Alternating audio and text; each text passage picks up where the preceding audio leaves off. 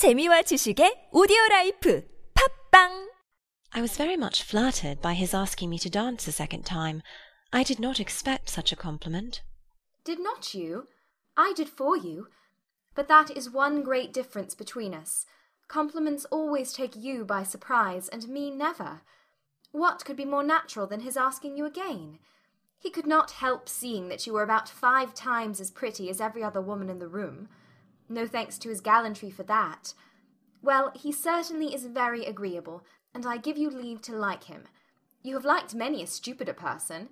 Dear Lizzy!